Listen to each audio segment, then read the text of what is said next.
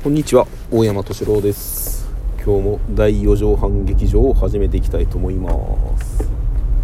えー、っと今日はですねちょっと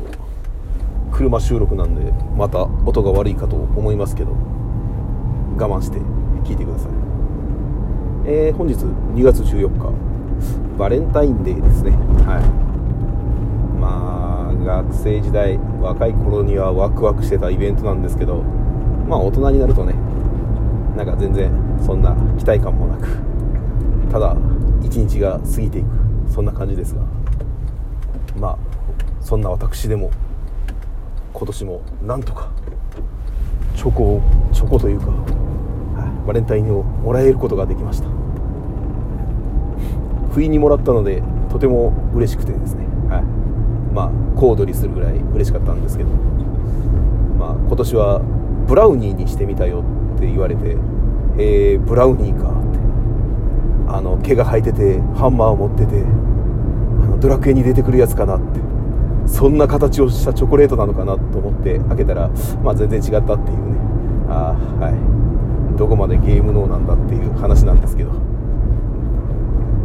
まあしかしですね。やはりいくつになってもそうやってもらえるということはありがたいことで。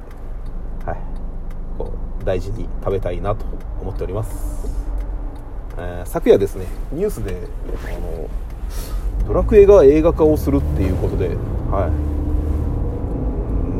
びっくりのニュースなんですけどまあ何て言いましょうか。ゲームを映画化する。もうこの地雷集しかしないっていう。でも、えー、脚本脚本だったかな？監督だったかな？が山崎武さんあの三丁目の夕日を作られた方ですよね。それを聞いてちょっと期待感が増しまあテレビに出られたのがその人とあと堀裕二さん、まあ、堀裕二さんががっつり関わってくれればこれはもう期待するしかないとですね。まあ某ファイナルなんちゃらの二の舞にはならないとは思うんですけど、はい、フル CG で映画化をするってことで。でドラクエ5がああれなんですかね。ベースなんですかね。はいはい。ドラクエ5といえばですね子供の頃から始まり結婚をして子供を産むというこの壮大なストーリーで、まあ、映画化するには一番向いてる題材じゃないかなと。私個人的にはそう思っております、はい、まあ私はあの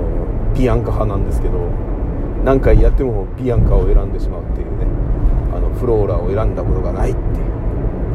まあこれもですね、まあ、以前言ったあの世代が違うとかいあの話題が違ってくるっていう。あのビアンカかフローラかバーバラかって言われてもバーバラ誰それって感じなんですけどまあ、スマホ版の「ドラクエ5」をちょこっとやった時にバーバラが出てきてああこれがバーバラか。あれなんですかね。なんか突然現れて、なんか私も混ぜてよみたいな感じで現れるんですけどあれあれに惹かれるっていうのがちょっとよく分かんないんですけどまあなんか後で聞いたらステータス的にはバーバラだっていう話なんですけどまあですね。私は選んだことがないんでちょっと何とも言えませんが。まあ多分何回やってもビアンカを選ぶんじゃないかなって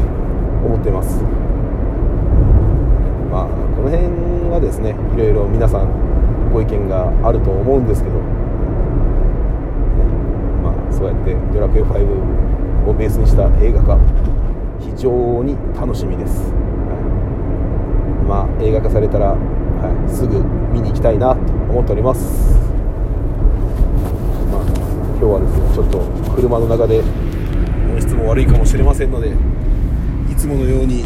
5分ぐらいでさっくりと切り上げて皆様のこのほんのわずかな時間にお届けする大山敏郎の第4畳半劇場。よかったら次回も聴いてください。それではまた。